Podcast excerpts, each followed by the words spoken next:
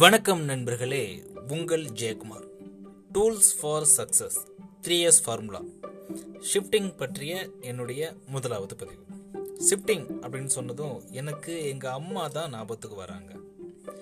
புட்டு செய்யணும் அப்படின்னா எங்கள் அம்மா புட்டு மாவை ஒரு சல்லடையில் போட்டு சலிப்பாங்க எது தேவையோ அது மட்டும் அடியில் இருக்கும்.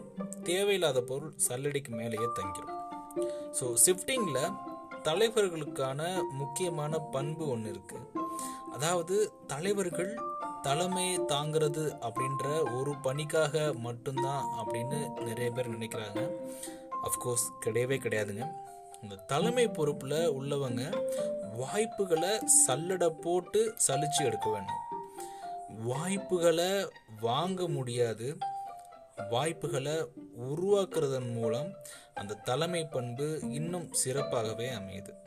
அதுக்கு இந்த ஷிஃப்டிங் ப்ராசஸ் ரொம்பவே உதவிகரமாக இருக்கு. சரி ஷிஃப்டிங் தலைவருக்கு மட்டும்தானா அப்படின்னு கேட்டால் இல்லவே இல்லைங்க. நாம் எல்லாருக்குமே இந்த ஷிஃப்டிங் அப்படின்றது ரொம்ப ரொம்ப முக்கியமான விஷயம். சல்லடையில் எப்படி தேவையில்லாத பொருளை பிரித்து எடுக்கிறோமோ அதே மாதிரி நமக்குள்ளே உள்ள அந்த நெகட்டிவ் அப்படின்ற அந்த எதிர்மறையானத விஷயங்களை எப்படி நம்ம ஷிஃப்ட் செய்யலாம் அப்படின்றத பார்க்கலாம்.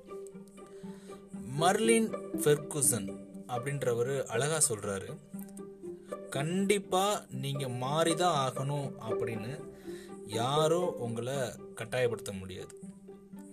மாற்றம் அப்படின்றது ஒரு கதவு மாதிரி.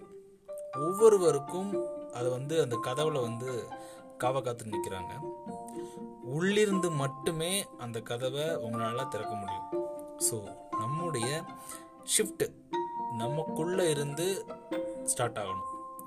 அதாவது அந்த நெகட்டிவ் அப்படின்ற தாட்டை ஷிஃப்ட் செய்கிறதன் மூலம் நம்மளுடைய அந்த சக்ஸஸ் அப்படின்ற கீயை நம்மளால் எளிதாக பெற முடியும் அப்படின்றதுல எந்த விதமான டவுட்டுமே கிடையாது.